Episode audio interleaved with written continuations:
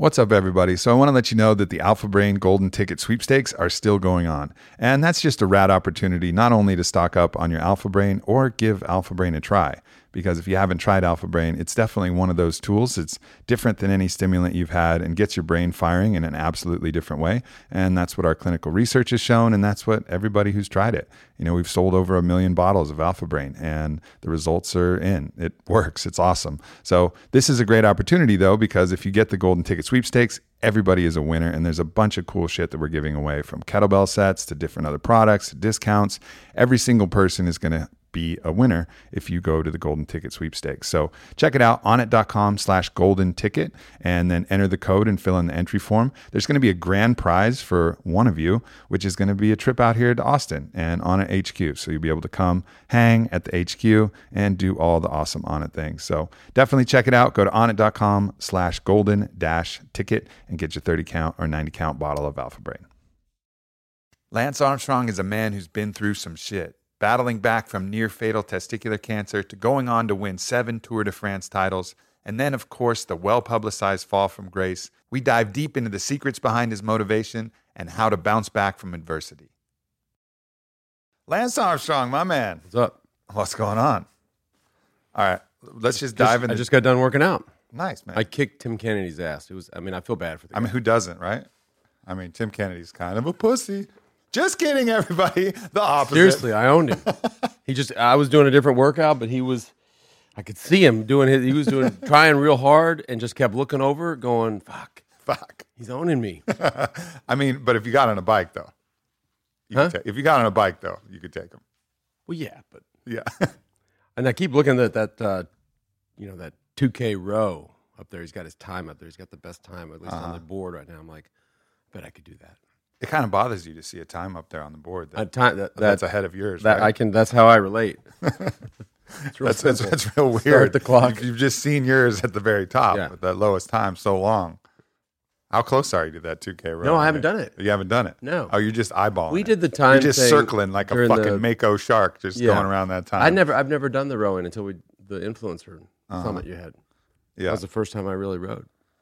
I mean, different power system, but kind of same idea, right? No, the crossover between cycling and rowing is actually very similar. Yeah. Believe it or not, I mean, Because most of the do a lot. drive, most of the drive comes from the, The legs, legs and low Yeah, back. and low back. Yep. Yeah, I can imagine that. And then just the pure ability to push through pain. This is something that I wanted to talk to you about on this Mm-hmm. podcast because with all my cycling experience, there's it's just a lot of it is just your pain threshold. It's like how much punishment are you willing to endure? You know, like there's there's always a little bit more that you could give, but the trade is in just sheer physical agony. But that's because you're not a cyclist. It didn't. It, what do you mean? It had to have hurt. No, but it, but people that do, you know, the I'm not a runner, but if I go run, my it, the pain of, of me running is very different than the pain of Mo Farah running. Mm-hmm. Or if I went in the gym, like you go in the gym, my, that you're used to that. You're comfortable with that. That's a that's that's been your neighborhood that you've walked around in for a long, long time. And cycling was my neighborhood, or swimming was my neighborhood. And if you haven't done that, it's it's a it's a it's a rough neighborhood until you do it for a long, long time and you get used to it, and it just it's you can't compare. So when you're on one of those hill climbs and everything, I mean, there's just there's the physical element of the body Mm-hmm. having to burn that much fuel and the muscles getting that exhausted. I mean, there still has to be, even if you're a fighter, you know, fight fought your whole life. There's that pain threshold of like how much more you can give. I played basketball my whole life. There's that hustling back on defense when you're just exhausted after a couple fast breaks. That there's these moments where you have to push through. You must have had, you know, an attitude or some kind of belief system or something inside you that allowed you to drive through more of that kind of pain. I'm not talking about like the joint pain and the discomfort and the awkwardness. Yeah. Yeah, you're talking about the pain where it's where people get to a spot where they just they want to stop. They want to stop. Yeah, I want to get off this bike, or I want to get off this court, or I want to get out of this gym. Where you're like, I I can't, I don't want to do this anymore. I can't do this anymore. And, Yeah. Um, you know, it's interesting. Like in in if you're trying to to train, at least the way we approached the tour and trying to win the tour, that training is it's it is truly a, an aerobic endurance event. There are times it's intense and times you have to go hard, but we didn't spend a lot of time training those systems. Mm-hmm. We spent times, most of the time, if not 95% of the time, training that aerobic engine. Mm-hmm. And so, and just try to follow along here. So, at least this is the way we did it. I don't know what they do now, but the idea or the, the, the, the limiting factor in endurance sports is your lactate threshold. So that's if you go sprinting up a hill and you go sprinting as fast as you can, fast as you can, fast as you can. Ultimately, your legs start to slow, and then ultimately you stop. Yep. That's because your legs and your body fills up with lactic acid. That's what stops you. And so the threshold is something that you can test. You, know, you test it with a finger prick, and we would go out and test the threshold all the time through the blood. And you know, you're trying, you know what your the standard threshold is, four four point zero millimoles. And so our theory was always that by training just underneath that, right? Imagine if this is a, a ceiling, Mm-hmm. and for the listener, you have to. I guess uh, there are viewers. This is the ceiling. You just want to keep knocking this up. Mm-hmm. And the theory we also had was that by training above it, you move it down.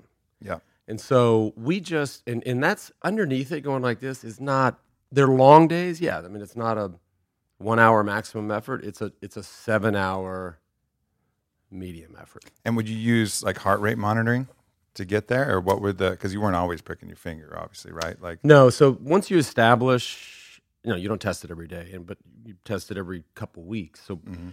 and then you know where you are. Um, and there are varia- there are things variables that can change that, right? Altitude can change it, heat can change it, uh, fatigue can change it over fatigue over the course of days. So, um, you know, our, in our sport, it's what started out as a as, as training just started as how did you quote how did you feel? That's how it felt. Yeah. And then along came the heart rate monitor, which you could kind of see how you were feeling. Oh, my heart rate's 170. Okay, I, I know my max is 200, so you know where you are. And then there was yet another evolution right at the start of my career with the power meter.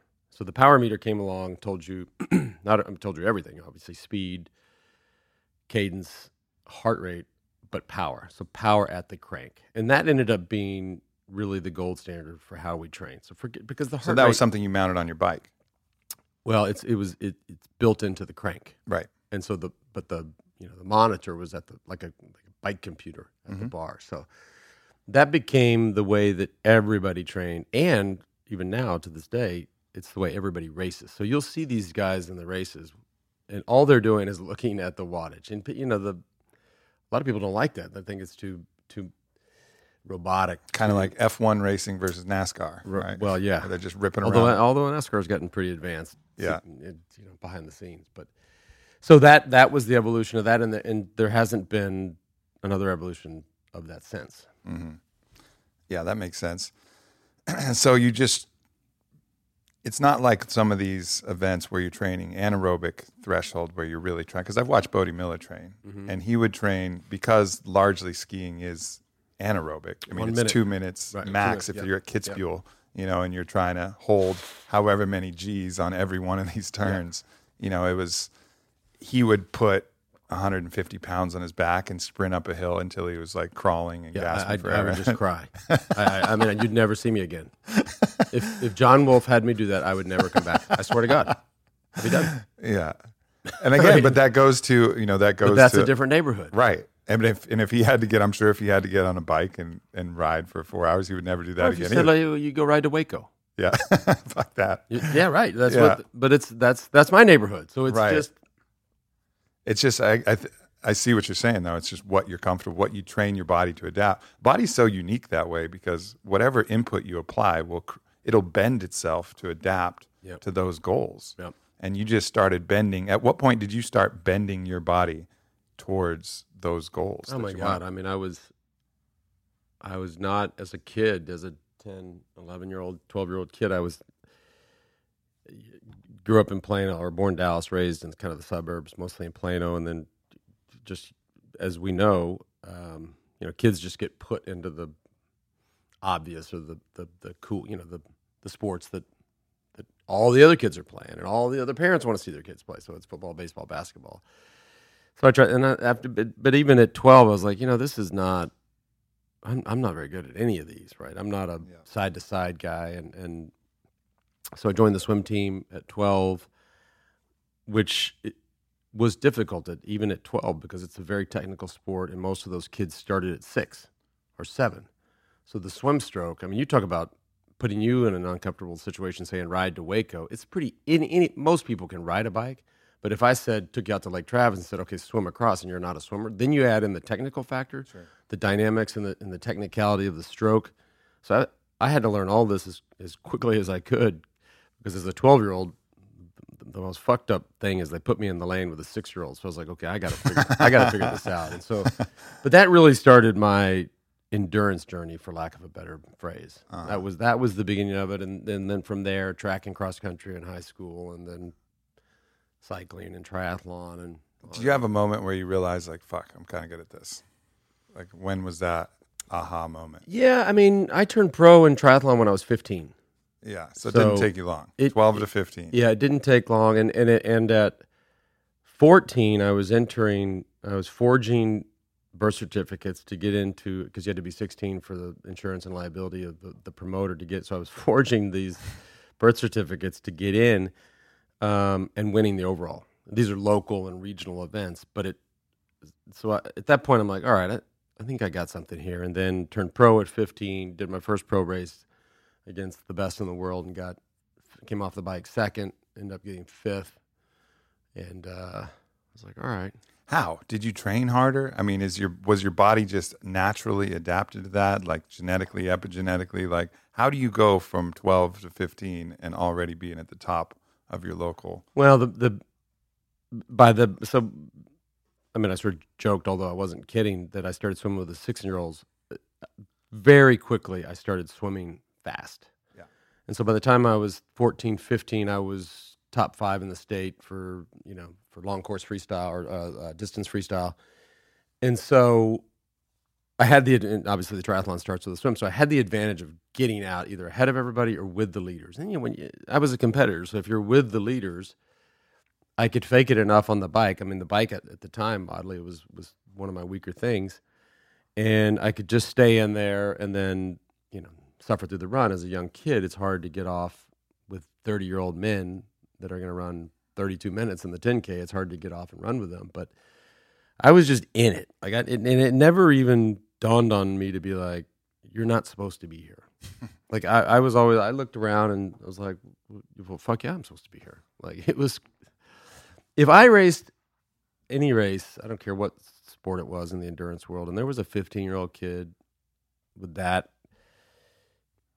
confidence and arrogance, and I mean, because I, was a total punk. Yeah. I'd be like, man. Well, actually, what I would do is probably sign him up to a lifetime contract. Recognize a little bit of self in that Yeah. guy. yeah, but it was And how so? How much did the did competition itself play in that in that mindset? I mean, did you just really like beating other people? well, yeah. I mean, right, and that's. But to me, competition, everything, is a competition, Mhm. right? So obviously, the the event is a competition. That's where that's where your sponsors expect you to be. That's where the prize money is. That's where the TV is. That's that's a competitive event. But even training is competitive. And and when I say that, I mean it, if you're training with if you're on a, a a group run or a group ride, that there's no TV, there's no sponsors, there's no prize money, but that is competition. And furthermore, if you're alone, so like when I, t- I mentioned this idea of measuring watts and obviously you can measure time, those also are competitions, and you're all alone. So, you know, we always had fast forward to the late '90s, early 2000s. I always tested on one climb in France called the Col de la Madone, just be- so between Monaco and the and the Italian border, in a little t- outside of a little town called Menton. So it's about a 30 minute climb, and I would test there probably once every 10 days, mm-hmm. all alone, with the stopwatch. And so that to me was as competitive as as if there were 20 guys there or 50 guys or Right. when the TV was there and the prize money's there and the sponsors are there. Like to me that was all that was all the same. In fact, in many ways, even better. So, in that though, are you hypothesizing like what is your motivation for doing that? Is it just this internal drive to be the best you can be? Or are you imagining as you're climbing that mm. 30 minute climb, are you imagining I do this so I can beat them? Right. Like what was what was your primary driver for that? Because that makes perfect sense. But like still I'm trying to get to the heart of this heart of this motivation. tell you. and I was I just gave this talk in San Diego the other night, and this was a big part of it. But the the the greatest motivator for me was the process. So a lot of athletes train, uh, whether you're LeBron James or Michael Jordan or Tiger Woods, whoever. They tr- and I don't know their motivation, but you have to imagine that a lot of athletes train for that TV moment Yeah. and that's that's what they care about the most, which is great. That's probably what they should care about. I didn't care about the TV moment. In fact, that was more a thing that I just almost had to do. I was paid to do. The idea of and the process isn't a training ride or 20 training rides. The process is sitting down at the beginning of the season saying, okay, number one, what's our goal? Number two, how are we going to go about it? Number three, how are we going to structure the season? And then it gets very, very specific after that, down to a weekly plan, down to a daily plan, down to an hourly plan. That's all the process. And so that's all I cared about. And that's all I loved. I loved the process. And so, and then, of course, with process, you get to test. I get to test it every week on the Col de la Madone. But then, you know, the, the final test for us was the Tour de France.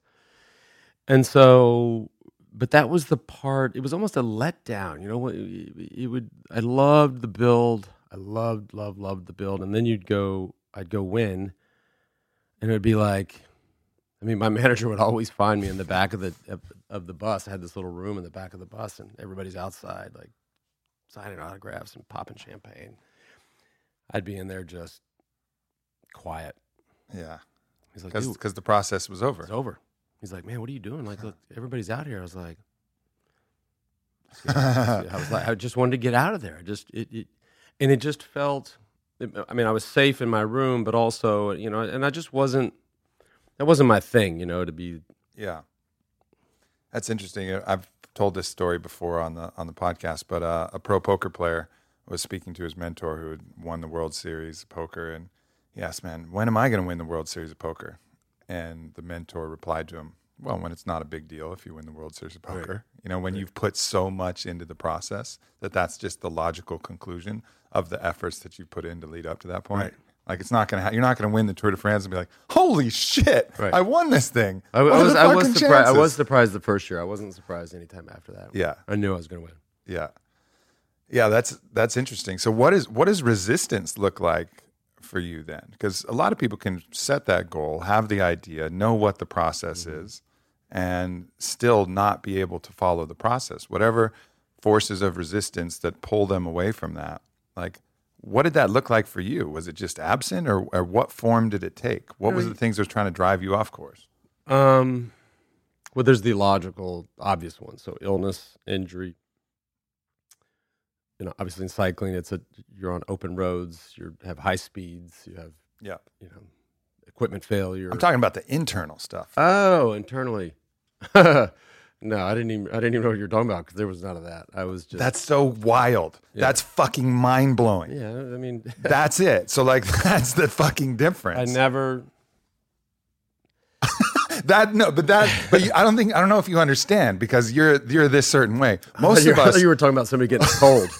I was like, hey, you get a cold. well, most of us will have something that we want to do and we'll know the process in order to do it, but our in, these internal forces will prevent us from doing it. We won't show up, we'll make excuses, we'll find a way. Maybe we don't feel we're worthy, maybe we don't feel like we deserve it, maybe we get distracted, maybe we just hmm. want to play small, maybe whatever all of these other parts of that what Steven Pressfield calls capital R resistance, that internal force that keeps us from elevating to our highest levels, that starts acting on us, and then we don't actually get to be our full potential. Yeah. But you didn't have that shit. Well, okay, then maybe we should back up because I, I think I did. I did think you were talking about a, a, you know a bike crash, but but you weren't. So let's go back. Um, because I was speaking about a specific period of time, a run that I was on. So 99, 2005. None of what you just said existed. But the key the key date is not 99 to 05. The key date is 96 when you know, I was at in you know 94 ni- 93 94 95 96 in cycling. I was I was on this you know this trajectory. I was at the top of my game. Uh, and then I'm diagnosed with testicular cancer, very, very, very advanced testicular cancer. And now that you say it, I, and I look back to those years well, where I just said I was at the top of my game, I was good, Mhm. but I wasn't great.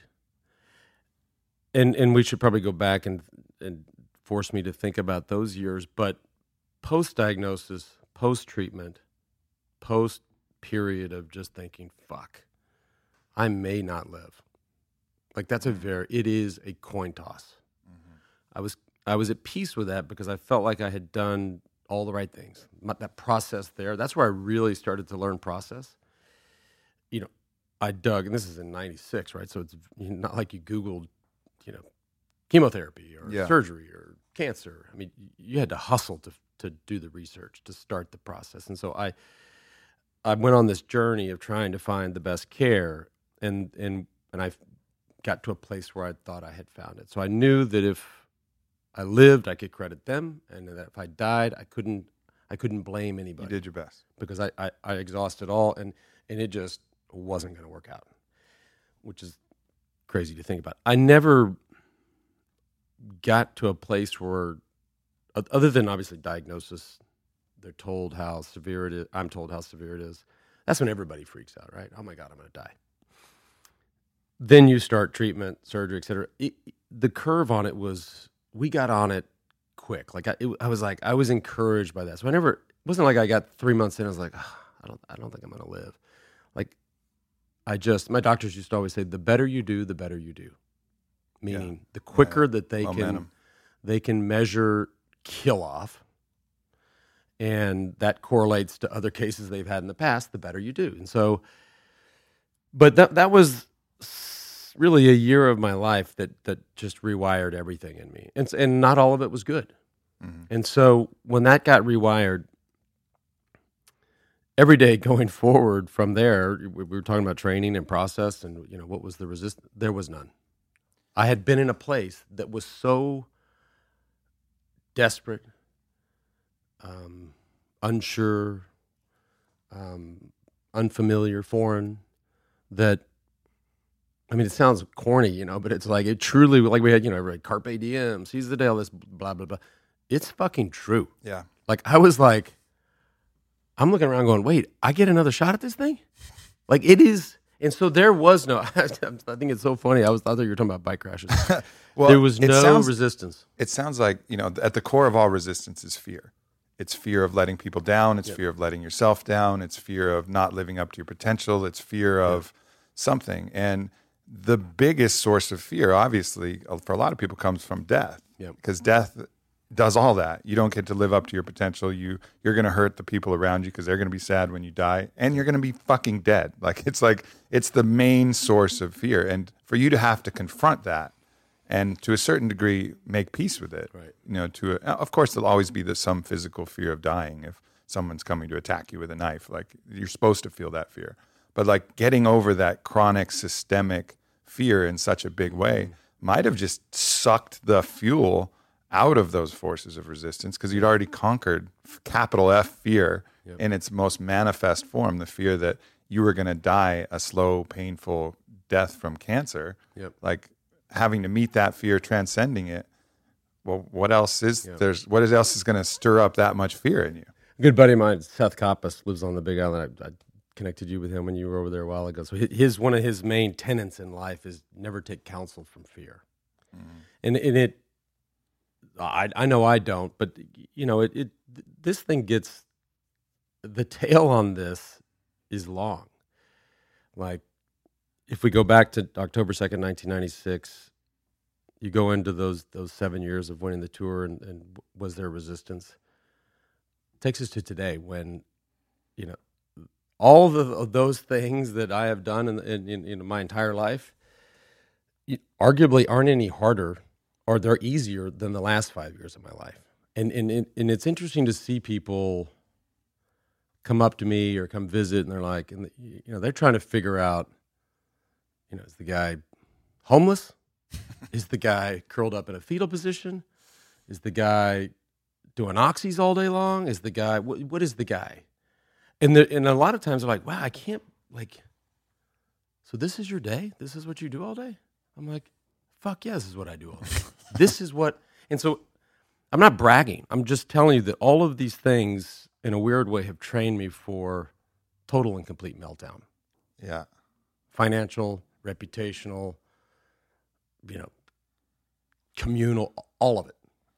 And that's and that's become manifest to a certain point. When was the when was the peak of that? When was it like when was it at its most dire? Where the lawsuit, the the news, the everything, probably right before the Rogan podcast. That seemed like the fucking turning point. Rogan right? was, in many ways, was was a that was an interesting uh, tipping point in a lot of ways, and I didn't know that Joe had such a following. Um, but I've never, you know, the main thing that people said about Rogan, and I it turns out a lot of people listen to his show, but uh, people that would they stop me in the street and say, "Man, why didn't you just say that?" yeah. You know, but it's a fair question, but it's not an easy answer. Sure. Because if you, if I, and I don't remember exactly when I did Joe's show, but let's just say it's 2015 and I do Oprah in 2013. Me in 2013 is not me in 2015 and it's certainly not me in 2017. Mm-hmm. And so, and then the other big one I did was I did Howard Stern just, you know, six months ago. And, and obviously huge listenership, Yeah. viewership. And people are like, man. So people point to Rogan and Stern Yeah. because everybody remembers Oprah. But that's that's not. I couldn't have said those things then to those two guys or to you today. What I said back then, I wasn't. Eh, eh, I didn't really understand what was about to go down, mm-hmm. and what was not about to. What was going down and had been going down. Yeah. It's uh part of the part of what another thing that I admire about you is you know what you're what you have gone through and what you're currently going through. I mean, there's a fucking gigantic lawsuit. Mm-hmm. And for most people if they had that much pressure, like I think about the things that stress me out and they're way less stressful than the mm-hmm. shit you have, but you don't you Nobody don't- wants a hundred million dollars from you. no, nobody's trying to take a hundred million dollars from me. No, Wait a minute. Nobody's trying to put your family on the street. no, no, I mean, surprisingly, that's some fucked not, up shit. not right think. now. Think I about mean, that. I have don't five know. kids. It's like I haven't checked my phone. I mean, it could be something happened in this podcast time, but as of right now, yeah. But nonetheless, you don't. You come up, you show up here in the gym. It smiles. We're hanging out. Yep. It, it seems like, like you said, your whole life has prepared you for what would be the most crushing, Yep. debilitating thing that a man could could bear. Well, two things. Number one, I don't think that's going to happen. And, I, and I- I'm not a lawyer, but I know this case inside and out, and I know the law inside and out, and we're going to win the case. Mhm. But if we lose the case, I'll figure it out. I always do. I'll figure out. I, I mean, That's the fucking thing. yeah. I'll That's figure, the thing. yeah. I- I'll, because you have to believe But that. I'm not sitting here just. I mean, we could have an. It's, let's just say we lose, God forbid, and and you could talk to me five minutes later, and it obviously that would just completely suck. But that's I in life and in my life, I just have made a commitment to myself and to my family and to my friends and to whoever's on the bus. We're moving forward, and we're gonna figure this shit out. And yeah, that that would that would totally suck, and there would be some adjustments. But we'll, buddy, compare and contrast to if my God forbid, I mean, this is this is the worst thing to think. I mean, your eight year old starts having weird symptoms, and and and Yeah. this has happens to people all over the world every minute of every day, and then you know your kid's diagnosed, your kid has some life threatening illness, and does I mean the death of a child. I mean, they, there there are so many things, not to be doom and gloom, but there are so many things way worse than that. And you know, I again, I go through my day with the confidence that the law, back to the thing, the law is on our side. Yeah. And you know, there were a lot of other cases and a lot of other lawsuits that had to be sorted and and managed and those did suck. I mean, writing big fat checks back to people was like, wow. But you know, and again, I, this came up in this talk the other day in San Diego. I was like, okay, so I had to sell the Gulfstream. I had to sell the house in Hawaii. Mm-hmm. I flew out here for this speech on Southwest. But you know what? I walked I walked into that speech. I walked into the gym today. I walked into your office, fucking head high, heart full. Yeah. Never been prouder. Yeah. And so, like It's at the time, like there were a lot of people like, okay, you got to sell your airplane, you got to sell houses. Oh my god! It's like we adjust. I adjust. My family adjusts. Nobody sits around and and and whines about not having the house in Hawaii. I mean, no. Yeah. We we we just Well, you have to you have to have a couple things in place. First of all, you have to have the mindset that you're not going to live in the past and just spend every day of your life lamenting these past decisions that you made that you can't change anyways because so many of us fucking do that. You know, we get caught living mm. backwards in some scenario where we hypothesize we could have changed. Oh, I wish I would have done this. How come I was so stupid? What if I would have done this? So you got to move past that mentality. And then mm-hmm. once you move past that, then you also have to have the self control of the mind to prevent yourself from having to play out every possible negative scenario that happens. Like for me, obsessing over, you know, what would be hard for me is both that, yes, living in the past is all is a challenge, but then also in the future, not imagining every possible thing that I would do if that hundred million dollar lawsuit hit. And like, all right, well, I'd sit on this spot. I would play a thousand scenarios that wouldn't actually prepare me hardly at all for the specifics of who I was then at the time I was then, but I still would have a hard time keeping my mind from just living in that future hell that may or may not happen and playing out a thousand games of possibility within that future. I But both I- of those I never do that. yeah, because that would because that would change the quality of the life that you live right now, and that's those are traps that we all live. We'll project ourselves into the future, live out some future hell, diminishing our current present enjoyment of life, or we go back to the past, hypothesizing and pretending like we have any fucking power to change or control the past, rather than just being like, well, here I am now in the process of life. What can I do now in this process that's going to get me the most enjoyment, most experience? and then I'll deal with what comes in the future. Right. And you just I just wrote it down too because lament is not a word I use a lot, but if but we were talking about the past, and so you said lament, lamenting about the past, which I don't do, um, and I and I don't think I will ever do. But the one, the other, the, the L word that that I have used with the past is to learn. And so there's a big difference between lamenting and learning. And I'm not trying to sound like some sort of Svengali here, but but I don't lament, but I have definitely learned, and I'm still learning, by the way. And I will shit probably for a long, long time. I hope be learning.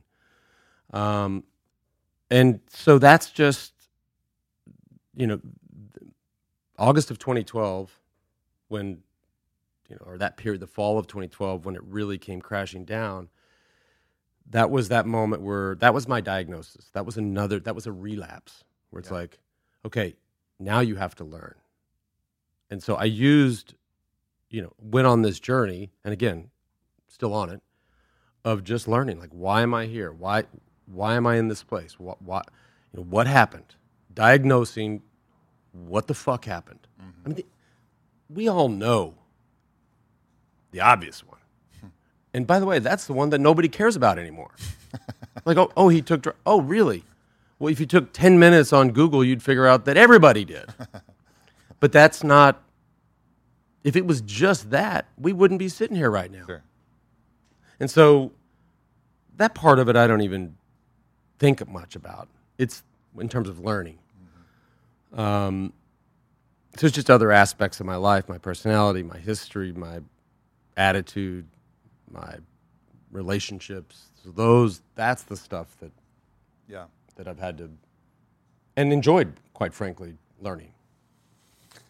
That's important because obviously, you know, there's a couple stances you could take with that stuff. A couple stances you could take where if your ego was unable to admit any fault, right, then you can't learn. If you think that you're always perfect and that you acted perfectly, then you can't learn. Right, But right. then, No, if, that- but that's then, never happened. then if you're, Not in the last five years. but then if your judge, you know, is too harsh, then you'll just keep in the past and you'll beat yourself up endlessly for that. So it's that it's that right balance of having, you know, not too much ego and not too much self self criticism to be able to go back, look at all right, this is what I did. Could have done that a little better. I need to learn. You know, I mm-hmm. can learn from that. I can learn from this. I can learn from this, and then just once you get the learnings, just keep moving forward. Right.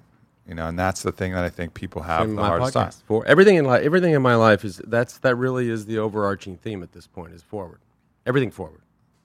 Yeah. and and and not to not to uh, uh, take on my critics or take on people from my past that, that want to stay there. That th- those are not those are neutral slash potentially reverse positions. That's not a forward position. So I I just didn't. Well, that was I was that's not in my DNA to get stuck. So I just kept moving forward and tried to you know move forward and learn and, and, and adapt and and allow myself to be completely humbled and almost hum- you know, and humiliated by this whole process and just you know learn to live with that and learn to deal with with shit you read or people's reaction or social you know what it's like this day, these days i mean you, you if you want to put yourself out there you better be ready Yeah. How? What do you have any particular strategy for that when you read some of the horrible, nasty shit Yeah. that's out there? um you know, is there? Um, not. I mean, there's no strategy, uh, but it it the things that are said now, and- and actually, I should back. I mean, there's a lot less of that now. But Sure. let's, let's go back to you know from 2012 to 2014. It was there were books and documentaries and movies, and I mean, it was crazy. Um, and uh, you know part of it you want to look at and go well that's not true and that's not true and that's not true and okay that is true but uh, you know but th- in all of that there's stuff that's just not true. It doesn't matter. You can't control that. And so but if you'd have put me back if all of that would have happened to the to the man in 2005 i mean it would have driven him crazy I, I my my skin is so thick on that now that it doesn't it doesn't affect me. I, I, I, I really can go zen on that. Yeah. And, you know, you then say, okay, what do I care about? I mean, 2005, I would have cared because I was making $20 million a year. I had, I mean, every major corporate company in America was my sponsor. So you, you cared. You, oh my God, what if they hear? What if they find out? What if they, what if they call with questions? What if they drop me? What if, what if I don't, if I lose that money? That, I've lost all that. So I don't care and so I get to be me, and I and and what so what do I care about? Well, I care. I I do care about me, but I care about my family. I care about their health and well being, and and and how they interact with their classmates and teammates. The two things that generate fear are the ego, which is based on your identity, and the body. And it seems like you've had to face the largest crisis possible for both of those things. You faced the crisis of the body, which was cancer, which is one of the scariest body crises you can possibly face. And then you faced the greatest fear of the ego, which is a total crushing reversal of your identity, your, you know, your public persona, who you are, your financial stability, your profession, all of that. And you've actually literally had to face both of those things. And you've realized you come out the other side and you realize, like, hey, here I am. Let me let me let me make this very clear for the listener. I'm, I'm just going to make this gonna boil it straight down because you just you hit it right on the head. So, and this happened overnight, not over the course of six months, a year, a month. Overnight. The headline started. Let's just say on a Monday, the headline was the heroic Lance Armstrong. On Tuesday, the headline was the disgraced Lance Armstrong. Overnight. I mean, that was some shit. I mean, it, that was it, uh-huh. overnight. well, it's like a cancer diagnosis, right? Something feels a little funny, Yep. you know, now you got cancer. You had cancer the whole time, but Yep. that comes in a fucking. Comes in a moment. I mean, it was it was crazy. Yeah, that is, that is But that's how that's how quick two points quickly how quickly it flipped. But also heroic heroic's a big word. sure. And her, and they said heroic because of cancer and live strong and seven tours, and I guess if you look at it, that kind of is heroic. But to turn it all the way, they didn't go to average, they didn't go to maybe, they went to disgraced. Think about that word Yeah, in front yeah. of your name, the disgraced Aubrey Marcus. I mean, nobody, nobody, nobody wants that name in front of their, Right. or that word in front of their name. I mean, I mean, I guess you could say at least you were graced. In order to be disgraced, you know, at least you had at least you had to get somewhere first. Yeah. But no, 100. percent I mean, this is these are the greatest fears that you have to face, and I think in my life, I've realized that the more that I can lean into these fears, hmm. you know, the better a man I become. The the less, the more that I can kind of conquer capital F fear at large, the less that influence of fear limits my free will, limits my ability to choose, limits my ration. You know, like fear is the thing that'll it'll make you emotional, it'll make you quiet, it'll make you play small. It'll it is the source of this resistance. And so the more you lean into it and beat it on whatever little level that it comes, the better off you'll be. And I think that's why I've driven my life into, you know, doing things like plant medicine. Like the first time I did ayahuasca, it took me through all of the fears that I had that I had. So the first one was I had visions of these bugs. I, didn't, I don't really like bugs, but there was bugs crawling in my ears and in my eyes and in my nose and down my throat, and they were laying eggs and they were exploding out of all my head, and they're they were making like worms in my stomach, and they were crawling all around, and I was like, oh, this is uncomfortable, but I think I'm okay with this. Like I wasn't that scared of it. And then it had me sliding down this vine of thorns naked and the thorns were like ripping up my balls and my dick and everything was just getting shredded and I was getting, you know, completely eviscerated by this vine of thorns and I was like that was really unnecessary, especially to be naked and to see my balls turn into fucking cheese grater, you know, on this vine of thorns. Like that was and you unpleasant. remember all that shit? Oh yeah, I remember it vividly, clearly. Right. So I'm sliding down there. Some fucked up and stuff. then and then so and you know it you know you're kind of in medicine and it's not you don't feel it so it's not completely real but it feels real enough and then you but like, what go really check, make sure you're yeah, yeah for sure you cheese give a little you just give a little grab yeah, I you give a little grab uh, but the one that got me was ayahuasca was in like when, when i was okay with that and it didn't really get to the core of the fear it was like oh and by the way you have cancer. Hmm. Like that was the ayahuasca gave me that diagnosis in ceremony.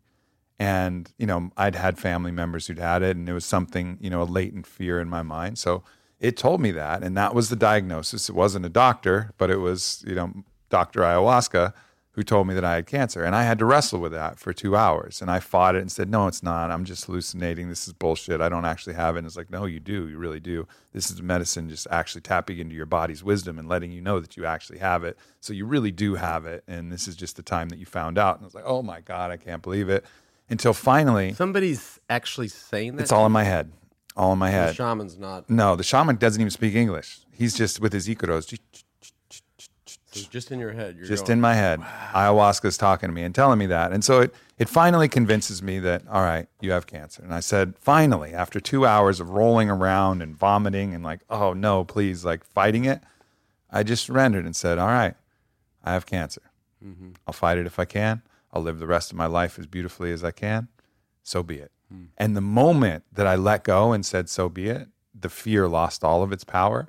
And it felt like that scene from avatar where all of these tiny spindles of, of light and fibers like held me into the ground and like just drew me back into the core of earth where i was connected to all things where eventually you know my body would go. And it was this most peaceful one of the most peaceful moments of my life. Hmm. So for me, I've used that lesson to be like, okay, that got me a lot over my fear. You know, I didn't have to actually feel it in the in the in the actual physical world. I got to feel it in my own psyche, in my own mental world, and reap some of the benefits. Now, obviously, you can kind of slough that off as like I was just an eye, but it but it counts. It counted in my ability to overcome that fear, and so I think that's one of the things that's kept kept drawing me into these plant medicine ceremonies and drawing me into other things like open relationship. You know, areas where I find things that I'm terrified of. Oh yeah, someone sleeping with the girl that I love. That's fucking terrifying. Well, maybe you should I didn't know we on, get into on the other on the other side of that, right? Like I didn't know we were getting into all this. So, This- like- you need to save this for my podcast. sure, This man. is your podcast. sure. But We're gonna I- I repeat just this I just I, absolutely. I think it's just it's interesting that you've actually had to experience it in the manifest, and that's Mm. No, it's been a five year ayahuasca. trip. Yeah, it has been. It has been. I Hundred mean, the way you just described all of those things, and I've never done ayahuasca, although I'm not opposed to that, but I'm a little terrified of that. But it, it, the way you just described it is is the way that it has felt. Yeah. And and another big fear that we all have, and I speak to this all the time, is do we have friends? Mm. Right? Do we have It's a big one. it's a huge one. And who is who is our friends? And it's not, you know, oh, you're my best friend. Oh, this is my friend. or the- No, I mean friends and friendship. And so that's been the gnarliest experience of all of this because, you know, when it's when the lights are bright and the champagne's cold and you're in a swanky city like Paris, let me tell you something, brother. You got a lot of fucking friends Oh yeah. the day after Oprah, Oprah, Oprah Winfrey in you know January of 2013, that's the polar opposite, right? So that's heroic to disgraced, and so you quickly figure out who your true friends are. You quickly Yeah. figure out what true friendship is, what love is, and what partners are, and what community is, and so that that is as dark as all that sounds it's been the most beautiful thing. It's I been bet. the thing that uh, on both sides. It's it's been good to know or to learn who really wasn't a friend. And I don't I don't say that from a dark place because you know it's it's always nice to cull things in your life. But this the flip side is learning who true friends are, people that you didn't even they weren't interested in bright lights and cold champagne and swanky cities. They they they just wanted to hang when they could, and Yeah. so then they're both surprises, but but the but the upside surprise is way way way better than the downside surprise. I think particularly when you're in a position of power, power creates a distortion field because if you have power, then it tickles the other people's desire to For sure. get a piece of that power, right? So you create this power distortion field. Like if you got nothing, you kind of probably are pretty confident that your friends are your friends. Right. You know what I mean? But as soon as you have power and wealth and opportunity and the ability to be something greater by being your friend, then I think everybody has that moment, some latent fear that hmm. are these really my friends or are they not my friends? Because they're benefiting in a significant way from this friendship. And I think I see that with so many powerful, powerful people where oh, Well, all, you see it. yeah, I do. Stop. I do. I do. You, you, I I mean, do. Look, at the, look at the trajectory of your story. Sure. The trajectory of this business. If you don't see it, you better see it. Yeah, no, hundred percent. And the interesting, you, you said power, you know, and you talked about what is perceived power, right? I think you said perceived power because it really is perceived power. Mhm. Because with celebrity and with success in sport, whatever it's sports, business, entertainment, politics, that's perceived power. Which I guess the moral of the story is after the five year ayahuasca trip, I feel more powerful now than I've ever felt my entire life because I know these things. Personal power. personal power. So Yeah. that's very different than Yeah, yeah. than perceived power. And it's just it's such a better place. And so it's like as fucked up as all this has been and as loud as I could scream for years, like this is wrong and I'm getting screwed and oh my God. I wouldn't change a thing. Mm-hmm. Because I get to sit here today. Just just the way I sit. And I'm gonna leave here and I'm gonna drive in my car to my office as me. And and it's just it's I mean it's a it's a like it's an amazing spot that that I never knew that well no, that did not exist for me in my life. You're you must feel freer now than you ever have. Are you happier now than you've ever been? For sure. For sure. I mean, I don't have any, I don't work for anybody. Yeah. Which is nice.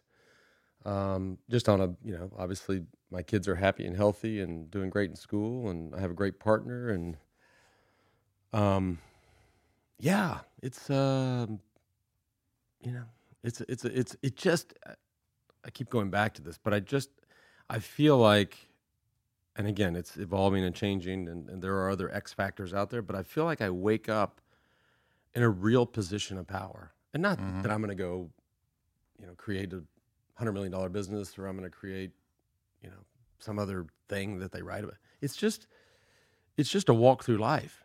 Yeah. and it's I could be walking to the gym or I could be walking through an airport. Or it's just like I'm ready. Yeah. That's it's that that's I think everything that we're striving for, but we get confused. I mean, I think if someone said what was the peak of Lance Armstrong's happiness, who didn't really understand psychology and understand you, they'd say, "Oh fuck," you know, right in the middle of that run. You know, it's got to be the would- they would- happiest. that's the happiest he'll ever be. They would say after winning his seventh tour, engaged to one of the most famous rocks, famous and beautiful rock stars on the planet. That's it. Couldn't get any better. Yeah. Well, I mean, you. It's And here you are, Fuck. and this is the happiest you've ever been. yeah. It's not even. And I and and it was fun Sure. then, right? Fun is fun is fun. Um, but I wouldn't. I wouldn't trade that. um, I wouldn't trade this place for that or any other place for anything, anything. And who knows what's around the corner? Right. And it, again, this is a lesson to just focus on the process of life. Yeah. Like no matter no matter if if this is your peak or whatever you've gone through, like the whole process cumulatively is leading towards if you keep doing the work and if you keep improving, keep learning, you know, it's just going to get better. Whether the whether the pinnacle of your career, the peaks, the valleys, the Yeah. things that happen, like just enjoy the whole thing. It's clearly not about the destination. The whole thing is the destination. The process itself is the destination. Yep. You know, and then so just focus on the fucking process because here this is the perfect testament of all the highs, all the lows, everything. And here you are now, even with this hundred million dollar lawsuit over your head, the happiest Lance Armstrong you've ever been. Yep. That's right. Man, that's that's a lot of that's a lot of wisdom. Did I mention that in. I kicked Tim Kennedy's ass in the gym today? I mentioned Yeah. it, didn't I? Yeah, like physically, right? Like like you just slapped him a few times, and he- Yeah. he's a, he's a special individual. That guy. So much. That's one of the beautiful things I love about So conservative. Like, oh, you see these tweets? No, I haven't seen it. It kind of makes you want to whoop his ass in the gym. I mean, it's like, how can you? You can't think that. Nobody can think that way. You cannot think that. You way. should. You need to have him on your podcast. You guys need to go I, back. I couldn't listen to what, whatever he tweets, and I- I couldn't listen. Okay, podcast over. We're done. We're, we're done. No, you'd have to stick through it. You have to fucking just. I, he, he, yeah. yeah, that's that's. I do love getting all these different perspectives on there because then you start to be able to piece together because we're all just trying to figure it out, you know. And I think too many times what's projected is not accurate, you know. Like so, it's not helpful, you know. Like LeBron James is not a helpful person to get inspired by in general. Because it's just like in high school he looked like the strongest grown ass man you've ever seen in your life. Like where was his struggle? Where was his challenge? Where was the stuff that you can really learn? It looked Only like one. He only had one struggle. yeah. And and so and what was that? When he when he left, you, you think back when he when he left he cleveland leave Cleveland, left and he made, Cleveland it- to Miami. made a big to do about it, the decision or whatever they Yeah, called yeah, it, and yeah. he did the sit down with Jim Gray. I mean, he was most would say he was for that month or two, however long it was, he was the most hated man in sports. Like it was viewed very critically. but he never really opened up to how that felt right No. like like he hasn't had this moment where he goes and being like man that was fucking hard like these were the hard times these were the the negative thoughts that i had during that period because that is actually inspirational like that actually means something like yes from the outside we can imagine but he just kind of like it seemed like he just kind of like yeah you know whatever it's business But by the way, watch, it's going to happen again. He's going to leave again. yeah And He's going to go play for the Lakers, and they're going to be fine with it. Like it's going to be a totally different. They're going to be like, I understand. Yeah. You want to go where it's nice weather, and you have a house there, and you've won us a couple championships, and your kids are happier there. Go ahead. like it's going to be completely yeah different. It's true. It's true. Well, it was fucking awesome to be able to sit down and hear that, hear that, those words of wisdom from you, man. It's Thanks, been brother. fun. Fucking It's been fun hanging out and hanging on it. Yeah, absolutely. It's been good for me. Yeah. Yeah, the whole crew. No doubt. The whole crew's solid. More adventures to come, my friend. Absolutely. More adventures to come, and I'll Thanks. I'll jump on your podcast here sometime soon Let's too. do it. We, We'll go I'm deep. glad We'll I stopped weird. you from all Yeah, of this we'll- open relationships. We'll We- go we'll go deep. We'll get weird. So- You've already told me some stuff where I've, I've put it in my in my hard drive. Like, okay, okay. we're gonna talk about this shit. All right, let's bring that up. Thanks, brother. yeah, brother, for sure.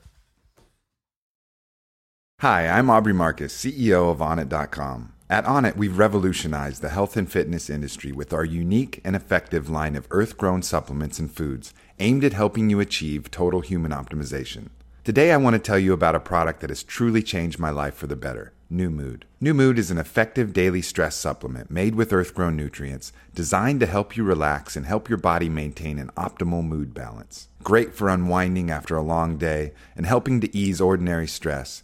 New Mood works by combining the two raw building blocks of important neurotransmitters, L-tryptophan and 5-HTP, to help the body maintain a state of peaceful calm. Safe for daily use, New Mood is ideal when you are under stress, down in the dumps, or just need some refreshing sleep. Thousands of people worldwide are already enjoying the relaxing effects of New Mood on a daily basis. And right now, as a special offer, we're giving you the opportunity to try New Mood totally free. Just pay shipping and handling, and we'll send you out a free 30 count bottle of New Mood right away. Simple as that. We're only able to offer a limited amount of free bottles per day, so get your free bottle of New Mood now. Go to onnit.com slash trial. That's O-N-N-I-T dot com slash trial to pick up your first bottle on us after shipping and handling.